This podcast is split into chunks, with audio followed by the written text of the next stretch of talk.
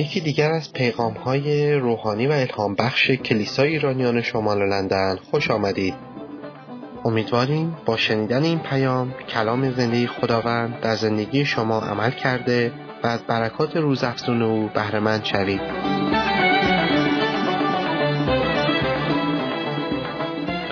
هدف امسال شناخت خداست و در اولین هفته سال که بنده خدمت شما بودم در مورد مفاهیم شناخت اهمیت شناخت صحبتهایی کردم و قرار هست که خادمین مختلف خدا همراه بنده امسال بیشتر در این مورد با شما صحبت کنیم.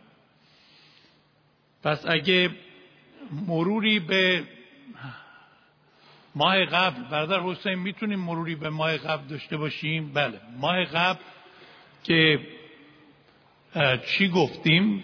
اشخاصی که نبودن یا افرادی که بودن یک اشاره باشه فقط می‌خوام این عناوین رو بدونید که دنباله مطلب رو ما بتونیم دنبال کنیم که در رابطه با اینکه چرا شناخت خدا اهمیت داره چون بزرگترین آرزو و اشتیاق قلبی یک مسیحی اینه که خداوند خودش را بشناسه.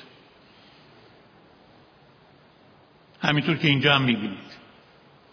و این ما را به بزرگترین هدف که شبیه شدن به عیسی مسیح میرسونه.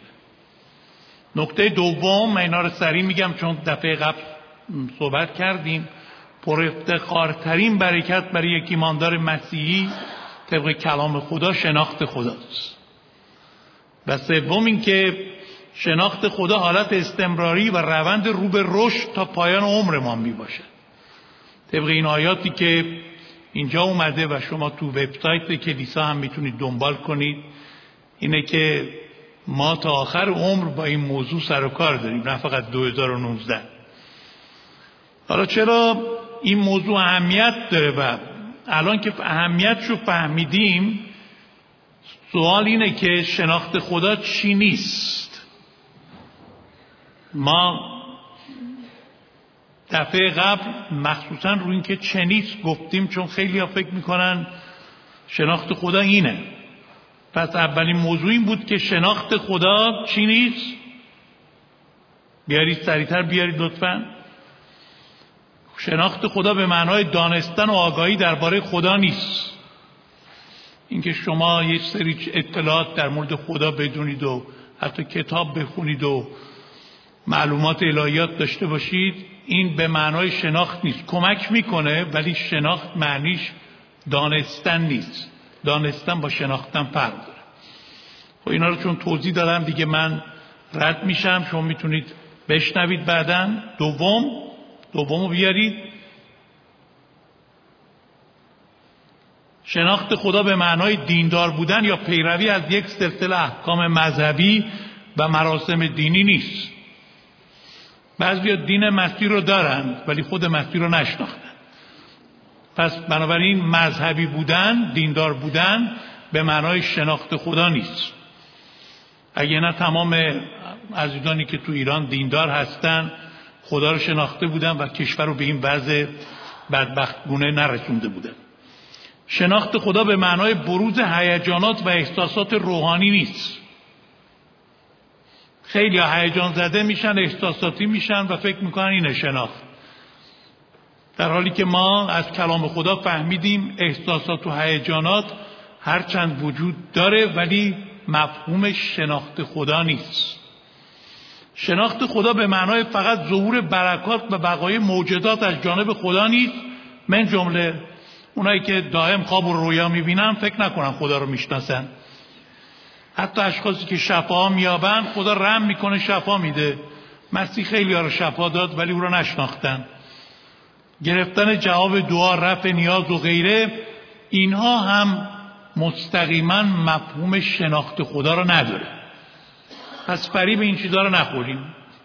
اینا خوبه. اینا نتایج برکات ولی مفهوم شناخت این نیست. خب ما یه استاد داشتیم همیشه تو کلاس یه چیزی می‌پرسید. ما هر چی می‌گفتیم می‌گفت این نیست.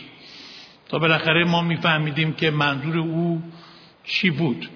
خب حالا چی هست؟ ما یک نکته در مورد شناخت خدا ما گذشته خدمتتون گفتیم. و این رو می‌خوایم دنبال کنیم. شناخت خدا به معنای ملاقات مستقیم زنده روحانی و فردی با شخص عیسی مسیح. این شناخت.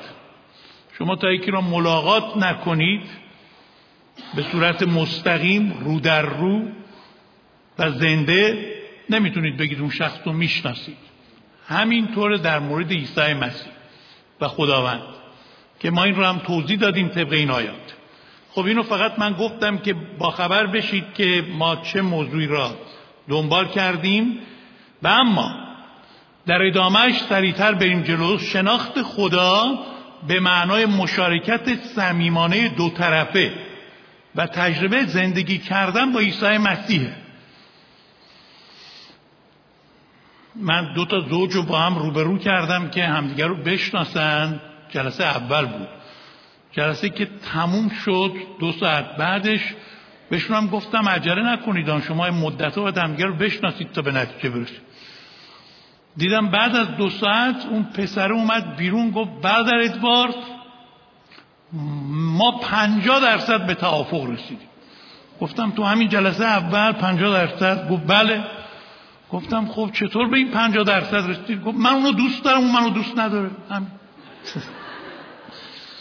گفتم این که صفر درصده که اصلا نبوده دیگه اگه دو طرفه نباشه که فایده نداره. اصلا شما هنوز تو صفرید.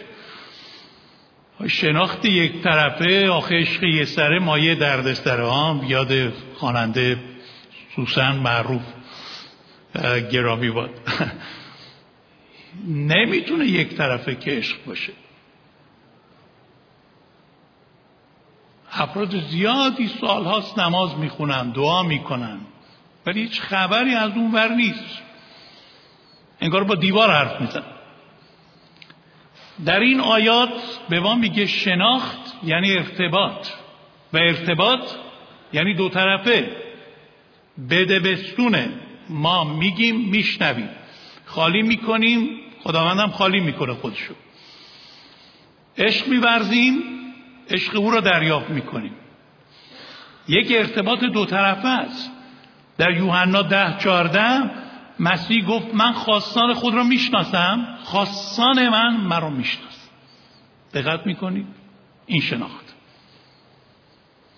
یوحنا 15 پنج مسیح گفت که در من بمانید من در شما. باز می‌بینید دو طرفت مکاشفه سه بیس مسیح میگه من میام با شما شام می‌خورم شما نیز با من. اگه من این رو به شما بگم من می‌خوام بیام با شما شام بخورم دیگه احتیاجی نیست بگم شما نیز با من. چون معلومه وقتی من با شما شام می‌خورم شما با من شام می‌خورید دیگه. ولی مسیح تاکید می‌کنه شما نیز با من شام. یعنی این یک دعوت یک ارتباط دو طرفه است. هر دو نفر با هم مشارکت داریم. همون چیزی که سلیمان تو غزل ها هم به محبوبه خودش میگه یا محبوبه در مورد محبوبش میگه. من از آن محبوبم و محبوبم از آن من است. این شناخته و هیچ چیز جای این تجربه را نمی‌گیره عزیزان. هیچی جای این صمیمیت رو نمی شما اگه با کسی صمیمی نباشید نمی‌تونید بگید او رو شناختید. صمیمیت هم باید دو طرفه باشه دیگه. شما با صمیمیترین دوستتون نوع رابطه ای دارید؟ خدا می‌خواد با ما دوست باشه. عیسی مسیح ما را دوستان خودش نامیده. و مایله که با ما رابطه دوستانه داشته باشه. یک بار یک نفر در تهران موقعی که من موعظه می‌کردم بعد از جلسه اومد پیش من گفت آقا من شیش ماه کلیسای شما میام. خیلی استفاده کردم. ولی من یه مشکل بزرگ دارم. شما میگید فقط از طریق عیسی مسیح میشه با خدا ارتباط واقعی پیدا کرد. من چرا پنج ساله دارم نماز می‌خونم. یعنی مال من ول معطله دیگه فایده نداره. حالا اگه به نام مسیح نیست مثلا دیگه دعای من شنیده نمیشه. گفتم نه من جسارت نمی کنم که چنین توهینی به شما بکنم. گفت ولی شما غیر مستقیم همینو میگید دیگه. میگید فقط از طریق عیسی مسیحه گفتم خب ما تجربه خودمون و ایمان خودمون رو میگیم. گفت ولی این به نظر من توهینه به ما. گفتم دوست عزیز شما چند سال نماز می‌خونید؟ گفت 45 هر روز؟ بله چند رکت مرتب. گفتم ببخشید آخرین باری که خدا با شما حرف زد کی بوده؟ گفت چی گفتم همین دیگه خدا کی با شما حرف زده؟ آخرین بار کی بوده؟ گفت آقا شما منو کی دونستید؟ مگه من جزو مغربینم مگه جزو معصومینم؟ انبیام؟ خدا با من حرف بزنه؟ استغفر الله چون چیزی ممکن نیست. این کفره زبونم لال. گفتم ببخشید شما همسر دارید؟ گفت بله. گفتم فقط شما باش حرف می‌زنید؟ گفت نه بابا اون بیشتر حرف می‌زنه. گفتم شما دوستان دارید؟ بله. گفتم ارتباط چجوریه؟ فقط شما حرف می‌زنید یا اونم حرف؟ گفت نه بابا ما خیلی محفل دوستان گرمی داریم خوشو بشه گرم دو طرفه. گفتم کسی به شما تلفن می‌کنه فقط شما حرف می‌زنید؟ یا می‌ذارید اون بدبختم یه علوی به شما بگه؟ گفت خب بله. گفتم چطور چهل و پنج سال شما با خدا حرف می‌زنید؟ خدا هیچی به شما نمیگه. بیچاره افتاد تو شک. بعد نخواست عقب بمونه گفت حالا خدا با شما حرف می‌زنه؟ گفتم البته. می‌خوای بگم امروز خدا به من چی گفته؟ همون موقع به من یه تلفنی شد از آمریکا یعنی از دفتر کلیسا صدا کردن. گفتن خودتون رو برسونید یه کار خیلی مهمیه. من یه دو دقیقه معذرت خواستم از ایشون رفتم جواب تلفن رو بدم. برگشتم دیدم این شخص داره عشق میریزه. به من گفت آقای ادوارد خواهش می‌کنم با من امشب دعا کنید. خدا با منم حرف بزنه. منم از این ارتباط یه طرفه خسته شدم. من می‌خوام این چیزی که شما میگید در زندگی من صدق پیدا کنه. اون شب قلبش رو سپرد به مسیح. دعا کرد. واقعا وارد این رابطه شد. دیگه بعد از اون ولکن معامله نبود. هر جلسه میومد گفت خدا من امروز به من اینو گفت. گفتم حالا یک کمی تون نرو. بذار یواش یواش خدا در تو عمیقتر کار کن. یعنی دیگه واقعا می‌گرفت. عزیزان ارتباط اینه. ارتباط حتی با شما هم یک طرفه. با شش شما چقدر بیروهه چقدر کسالت آور و خسته کننده است این ارتباط. خداوند ما را به یک چنین شناختی دعوت کرد. حالا می‌فهمید اهمیت موضوع چیه که ما به شما تاکید کردیم که بیایید عزیزان این روزها در این مسیر وارد بشیم. ببینید الان پولس رسول برید جلوتر در ادامه صحبت میگه قبل از اینکه به پولس نگاه کنیم همونو همونو بذارید باشه. ببینید برای اینکه ببینید شریک شدن شناخت. میگه با او مشارکت مشارکت یک طرفه نیست شراکته شریک شدن یعنی یکی شدن. در تمام مسائل مربوط به یکدیگر. یعنی همون موضوعی که در رابطه با زن و شوهر هست. زن و شوهر عاشق زن و شوهر که همدیگر خوب درک می‌کنن که میگه یکی میشن یکی میشن. من قبل از اینکه با نازی ازدواج کنم یه چند نفر شوهر براش پیدا کرده بودم که بهش می‌گفتم این خوبه اون خوبه.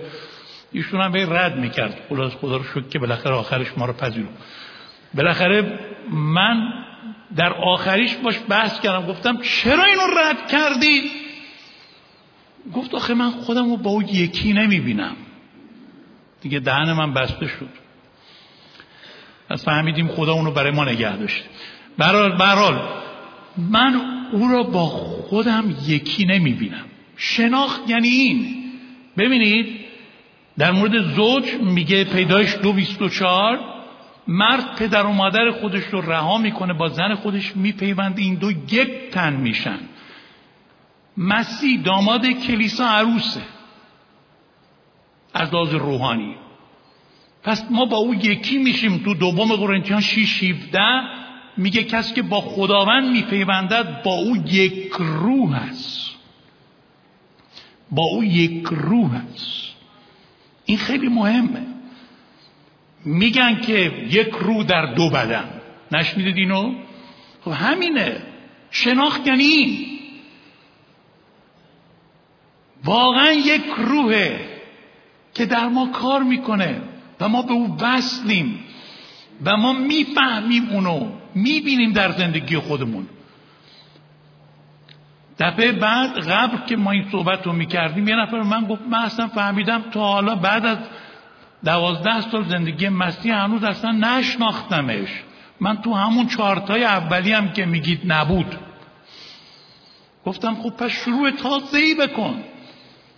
از اول شروع کن وارد شدن در یک مفهوم جدیدی از شناخت.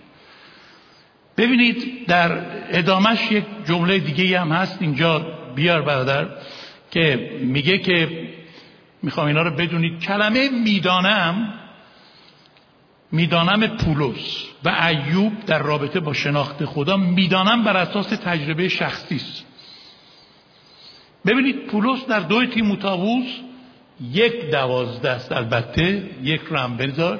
یک دوازده حالا بعدا می‌ذاری ولی می‌خوام این باشه فعلا ببینید پولس میگه من از این جهت این زحمات رو می‌کشم آرم ندارم که به خاطر مسیح زحمات بکشم چون می‌دانم به که ایمان آوردم. با من بگید می‌دانم به که ایمان آوردم؟ می‌دانم به که ایمان یعنی اگه به پولس می‌گفتی پولس چرا این همه مشقت می‌کشی؟ چرا این همه درد و رنج تحمل می‌کنی؟ چرا این همه زندان میری؟ چرا حاضری جون تو برای مسیح بدی؟ جوابش این بود چون می‌دانم. و در زبان یونانی در میدانمی که اینجا به کار رفته به معنای دانستن نیست. به معنای تجربه شناخته یعنی میشناسمش. می‌شناسم. یک می‌دانم تئوری و مغزی نیست. می‌دانم از روی تجربه است. پولس منجی خود رو خوب میشناخت. و چون خوب میشناخت حاضر بود برای او هر بهایی بده. چون عاشقش بود. اول شناخت میاد بعد عشق دیگه. همیشه اینطوریه دیگه. عشقایی که بدون شناخته معمولا می‌بینید که سرانجامی نداره. و خیلی قویتر از پولس ایوب میگه. چون ایوب رو شما می‌بینید در چه وضعی افتاد. چه فلاکت ها چه مصیبت هایی بر سر اومد. چه فریاد ها و شکایت هایی تو کتاب ایوب ازش می‌بینیم ولی با همه این اوصاف ایوب در آزمایش ایمانش پیروش شد. چون در همون شرایط بعد ایشون گفت ما اینو برای استیفن عزیزم در یادبودش گفتیم در اینجا. که این جوان هم با همه زحماتی که کشید تونست بگه من می‌دانم به که ایمان آوردم. میشناسمش. ایوب میگه من می‌دانم. ولی من زنده است. بگید می‌دانم ولی من زنده است؟ می‌دانم که ولی من زنده. این شناخته. ببینید تو پیمان ازدواج مسیحی همینه دیگه. پیمان ازدواج مسیحی رو در هیچ عقدهای دیگه من ندیدم. من عقد بودایی دیدم هندی دیدم اسلامی دیدم. انواع عقدا رو ما دیدیم دیگه. دوستان مختلف داشتیم ما رو دعوت کردن دیدیم. کاهن و نمی‌دونم آخوند و کشیش و خاخام و افراد مختلف عقد کردن. ما شاید هیچ جا این پیمان ازدواج نیست. چی میگن؟ من به تو قول میدم. در غم و شادی در سلامتی و بیماری در غنا و ثروت در تمام شرایط زندگی. نسبت به تو وفادار بمانم. و موقعی که حلقه رو می‌ذاره میگه به تو قول میدم. تو را در تمام اموال خودم شریک بسازم. و ما یه عقدی دیدیم خیلی عجیب بود که کشیشه یه کمی حالش خوب نبود عقد می‌کرد. وقتی به دختره گفت در غنا و فقر دختره گفت در غنا بله در فقر نه. کشیش هم نفهمید و بالاخره کارشو کرد. اونم داشت واقعا حرف دلشو بیزد بله تا وقتی غنا باشه من شریکم. ولی وقتی فقیر بشی بدبخت من میذارمت میرم. ولی حقیقت اینه که من نمی‌دونم کشیش میشنید که نباید عقد می‌کرد. می‌گفت ببین صحیح اینه ازدواج مسیح اینه. ما در زندگی مسیحی شریکیم با مسیح در همه چی. نه در برکاتش. پولس میگه حتی در رنجاش شریک در موتش شریک. و افتخارم می‌کنم که شریک باشم. این شناخت. شما واقعا اینجوری شدید با مسیح؟ خب نکته بعدی چیه؟ شناخت شناخت خدا مکاشفه مخصوص روح القدس از شخصیت عیسی مسیح. مکاشفه از شناخت.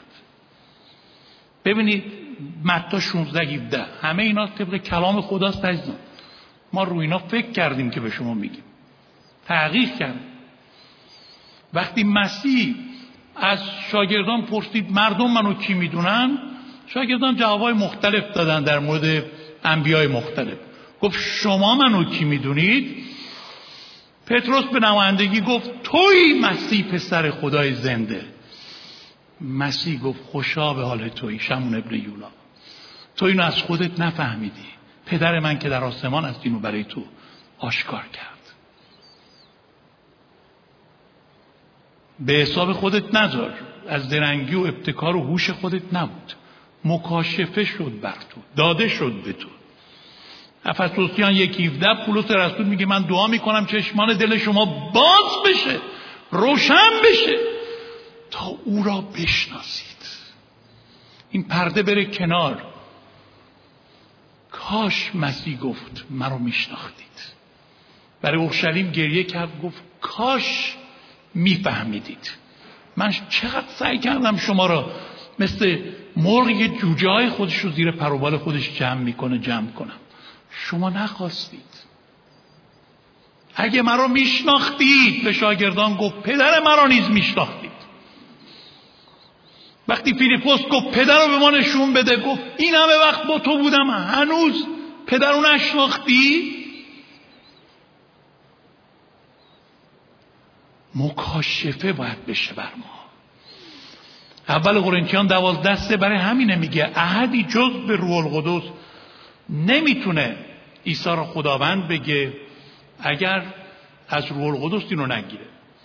بنابراین هر پیرو واقعی مسیح از روح القدس این کشف را گرفته و کورکورانه با تقلید از دیگران مسیح رو پیروی نمی‌کنه. کسی فریبش نداده کسی بر او تحمیل نکرده. از روی هیجان و احساس تصمیمی را نگرفته. رابطه کاملا شفاف روشن. روح القدس آشکار کرده برای او. بدونید روح القدس ادامه بده؟ روح القدس روی کشف و معرفت نامیده شده. این تو کتاب مقدس اومده اشعه 11 دو. و روح القدس مسیح رو می‌خواد عمیقتر به ما بشناسونه و او رو در زندگی ما جلال بده. مسیح گفت یکی از کارهای مهم روح القدس اینه که تو یوحنا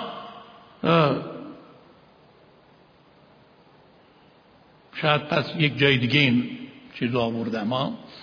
این لوقا 24 45 لوقا 24 45 ببینید کشف روح القدس کشف یا وقتی میگیم مکاشفه یعنی روشن شدن ذهن. مطمئنید همه چیزایی که اونجا نوشتم؟ دارید شما؟ مکاشفه یعنی روشن شدن ذهن. ذهن ما رو خدا باز می‌کنه تا ما بفهمیم. شما هیچ مکاشفه ای را نپذیرید اگر از کلام خدا نباشه. ما اصلا مکاشفه خارج از کلام خدا نداریم. همه چیزهایی که ما احتیاج داریم تو این کتاب به ما داده شده. ولی ما این کتاب رو می‌خونیم شاید یک مطلب را صدها بار خوندید.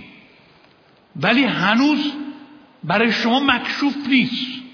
یهو می‌بینید صد و یکمین بار که خوندید یا شنیدید دید این آیه را که من حفظ بودم. تازه فهمیدم معنیش چی بود. یعنی ذهن شما روشن میشه تا بتونید بفهمید. این لوقا 24 45 میگه مسیح ذهن شاگردان و موقع خیام روشن کرد. تا کتب را بفهمم. و قبلش هم توبیخ کرد. گفته بیفهمانه سستلان چند بار به شما گفتم که من میمیرم دفع میشم قیام می‌کنم. پس نفهمیدید درک نکردید من چی بهتون گفتم؟ چرا رفتید تو درهای بسته؟ چرا واموندید از اینکه منو زنده می‌بینید؟ من که پیش بینی کرده بودم. بعد برای اونو از تورات و مزمور و انبیا و اینها دلایل آورد که بابا اینها قبلا پیشگویی شده بود. ما این بیچاره پتروس را همیشه محکوم می‌کنیم. پتروس بدبخت ترسو. از یک کنیزک کوچیک ترسید. سه بار گفت من نمی‌شناسم عیسی مسیح. من نمی‌خوام پتروس رو تبرئه کنم. ولی باور کنید راستم می‌گفت. نمیشناخت پتروس واقعا نمیشناخت مسیح را هنوز. درست اونجا خدای مکاشفه بهش داد گفت. ولی لحظه ای بود. او بعد از اینکه پر از رول قدس شد مسیر رو شناخت. به شکل واقعی تر عمیقتر. شناختای قبلی سطحی بود. حتی خود عیسی مسیح هم به شاگردا گفت بابا من خیلی چیزا می‌خوام به شما بگم. شما طاقت تحمل اونو ندارید. ولی چون روح القدس بر شما بیاد بر شما روشن خواهد کرد. مسیحیت مکاشفه روح القدس و روح القدس آماده است. که برای تمام کسانی که قلب بازی دارن قلب مطیع دارن قلب تشنهی دارن بر همه کسانی که واقعا بیریان با تمام دل و جان روی خدا را میطلبند خودش را بر اونها آشکار کنه. پس پولس رسول میفرماید روح القدس اومهای خدا را میاد تفحص می‌کنه. یک نکته دیگه هم خدمتتون بگم و به اتمام برسانم. شناخت خدا یک مفهوم دیگه هم که داره به معنای به دست آوردن راه های جذب قلب خدا. شناخت خدا به معنای به دست آوردن راه های جذب قلب خدا یه خدا هم اضافه کن. ولی برای به عنوان دفعه اول که دارید با من همکاری می‌کنید خیلی کارتون خوبه. ممنونیم از حسین که افراد مختلف رو داره به کار می‌بره برای این مطلب. قلب خدا برای جلب رضایت اوست. خب شما اگه می‌خواهید به عنوان زن و شوهر اونایی که حالا اینجا زن و شوهر همدیگر را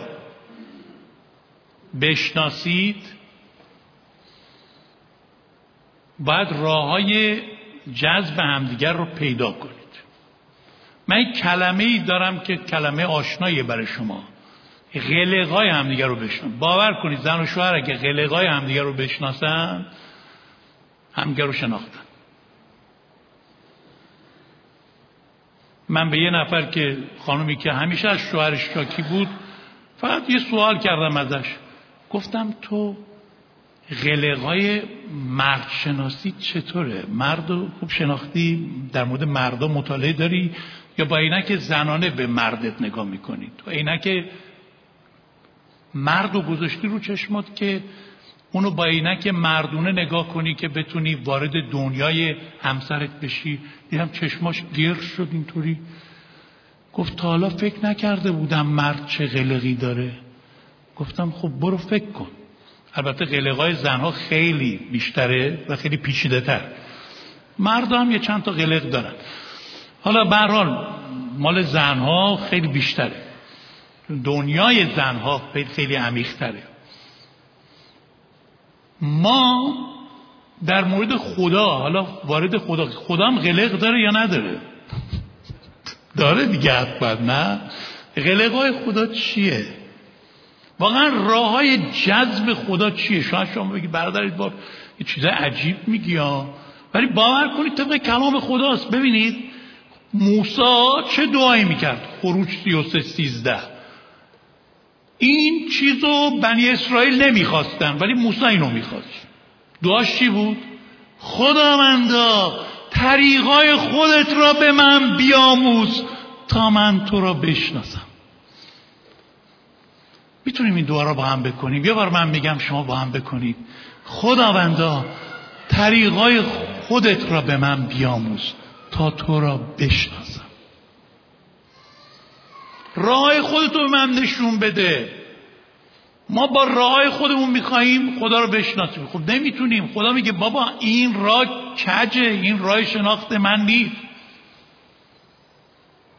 تو از راه دیگه وارد شد بچرخ ببین من کیم. از چه راهی می‌تونی قلب منو جذب شما زن و شوهرها هم حالا جلسه زوجا اینجا نیست امروز ولی می‌خواید همسرتون رو بشناسید می‌خواید به قلب اون نزدیک بشید ببینید برای نزدیک شدن به قلب هر کسی چه همسر باشه چه دوست باشه چه هر کس.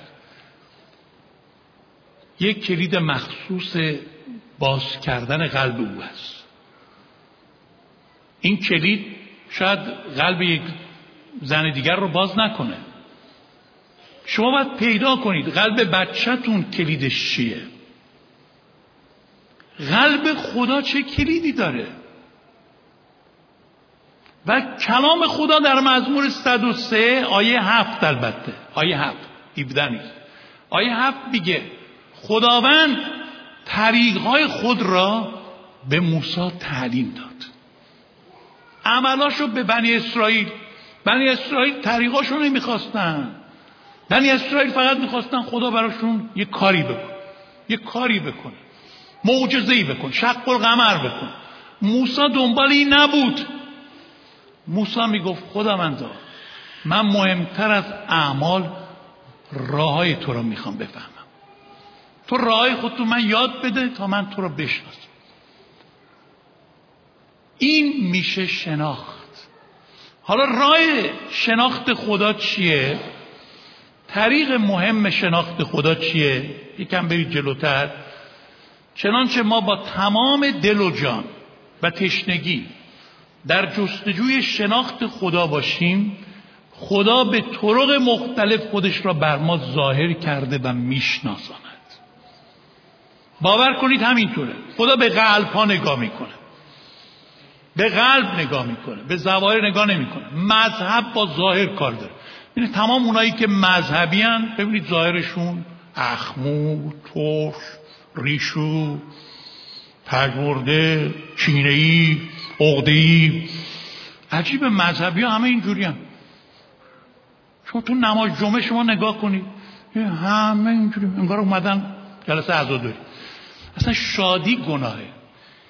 خب ببینید مذهب اینه. حتی مذهب مسیحیت اینه ها.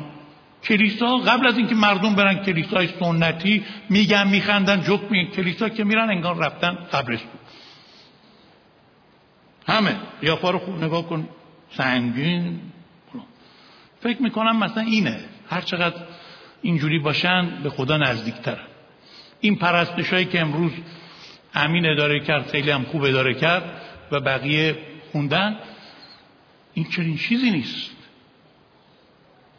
چرا؟ چون مذهب آدم رو میبنده. چون زواهر زواهر باید حفظ بشه. زواهر باید خوب بشه. یعنی اصلا کاری ندارم به قلب ها. آقا مانتو تو بپوش. حالا قلب کثیف پر از فساد اونو داشته باش. آقا مشروب نخور. حالا اگه کینه داری نفرت داری مشروب پیش دیگران نخور. خفا بخور البته. آقا چون فقط زواهر عوض شده. میگم فلان حیوان همون حیوانه. فقط پالانش عوض شد. مسیح درست برعکس اینه. خدا کاملا برعکس اینه. کلام خدا در دو تواریخ 16 میگه. چشمان خدا همه جا میگرده تا قوت خود را به اونایی که دلشان دلشان با او کامل است نمایان سازه داوود رو وقتی خدا انتخاب کرد پدرش تعجب کرد. هفت تا پسر رشید داشتم. این داوود چوپان کوچکترین همه رو تو انتخاب کردی. خدا من به سموئیل گفت خدا به قلب نگاه می‌کنه انسان به ظاهر. برای همینه که دل اینجا مهمه. و بعد ادامه بدید در قسمت آخر که من تمام کنم. میگه بعدی عیسی مسیح به عاشقان و مطیان احکام او چیست؟ شما می‌خواهید خدا رو بشناسید. طریق خدا چیه برای شناخت؟ غلقای خدا چیه؟ تو این یوحنا 14 21 تا 23 مسیح میگه. مسیح ببینید اینجا خیلی روشن بود. من اینقدر از این آیات این دو سه روزه لذت بردم بارها این آیات رو خوندم تکرار کردم برای خودم. گفتم خداوند من همینو می‌خوام. خداوندم گفت منم همینو می‌خوام. تو همین رو بخوا منم همونو می‌خوام. حالا اینجا هر دو رو میگه. مسیح در یوحنا 14 21 میگه هر که احکام من رو دارد مرا محبت می‌کند. یعنی اگه منو دوست دارید احکام منو نگه دارید دیگه. بعد میگه پدر من او را محبت خواهد کرد. من او را محبت خواهم نمود خود را به او ظاهر خواهم ساخت. و من و پدر توسط روح القدس میاییم در قلب این شخص ساکن میشیم. دقت کنید وعده چیه؟ وعده به عاشقان و مطیانه ببینید شما نمی‌تونید بگید خداوند رو دوست دارید ولی احکامش رو اطاعت نمی کنید اصلا نمی‌تونه این دوتا ضد هم باشه. شما اگه عاشق مسیحید باید به احکامش توجه اگه به احکامش توجه نمی کنید عاشق مسیح نیست. در رابطه با شما هم همینطوریه دیگه. اون مردا و زنهایی که میگن قربونت برم قربونت برم ولی هرچی طرف میگه گوش نمیده خب این چه قربون صدقه است؟ میگن قربون صدقه تو رو نمی‌خوام. یه کمی گوش بده به من. درسته؟ به شما زن و شوهرها بارا همسرتون نگفته اینو. اینقدر شوهر نده یه کمی عمل کن. خداوند میگه تو بگو عشق تو بگو ولی عملا هم نشون بده. گفتن در عمل. مسیح میگه کسی که احکام خدا را نگه میداره اون منو دوست داره. خدا رو دوست داره. من رو محبت می‌کنم پدر منم اونو محبت می‌کنم و ببینید وعده چیه؟ این نشون بده. وعده اینه. پدر من او را محبت خواهد نمود. او را البته. پدر من او را. این مرا هم تبدیل به او را بکن. پدر من او را محبت خواهد نمود. یعنی کسی را که اطاعت می‌کنه و عاشق منه. ببینید اطاعت بدون عشق رو خدا نمی‌خواد اون باز میشه مذهب. شما عاشق خدا باش و خدا را اطاعت کن. اطاعت قلبی اطاعت عاشقانه. اینه که میگم عشق و اطاعت با همن. نمی‌تونید از هم جدا کنید پدر من او را محبت خواهد نمود. من او را محبت خواهم کرد و خود را خود را دیگه خدا را بردار. و خود را به او ظاهر خواهم کرد. خواهم کرد. مسیح میگه من خودم را به این شخص ظاهر خواهم کرد. و سپس میگه چی؟ من و پدر. من و پدر از طریق روح القدس در او ساکن خواهیم شد. چه شناخت پرجلالی. هللویا. چه وعده مبارکی. چه ارتباط زیبا و با شکوه. این شناخته. چه رابطه چه پیوندی. و چه بعدی عزیزان خدا می‌خواد ما رو به این مرحله برسونه. می‌دونم از این مرحله ما فاصله داریم. ولی تمام هدف امسال ما اینه. دعاهای ما اینه. کوشش ما اینه که ما بتونیم به مرحله برسیم که بتونیم بگیم با خدا یک روح شدیم. به قلب او نزدیک شدیم. علقای خدا رو به دست آوردیم. با خدا ملاقات کردیم. خدا بر ما مکشوف شده. با خدا شریک شدیم. با خدا ارتباط داریم. این شناخت. چقدر غنی کلمه شناخت.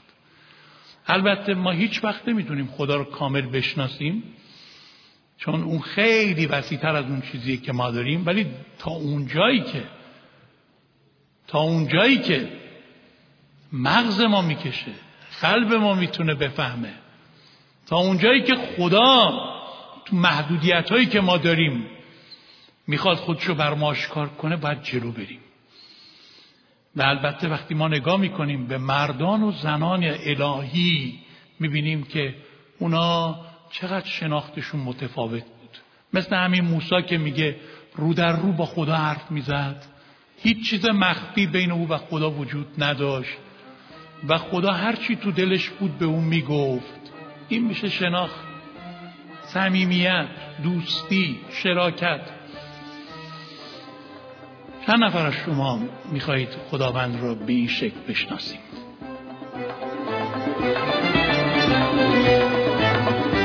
پیامی که شنیدید یکی از صدها پیامی است که از طریق وبسایت کلیسای ایرانیان شمال لندن www.nlichurch.org قابل دسترسی می باشد امیدواریم از این پیام برکت کافی را برده باشید.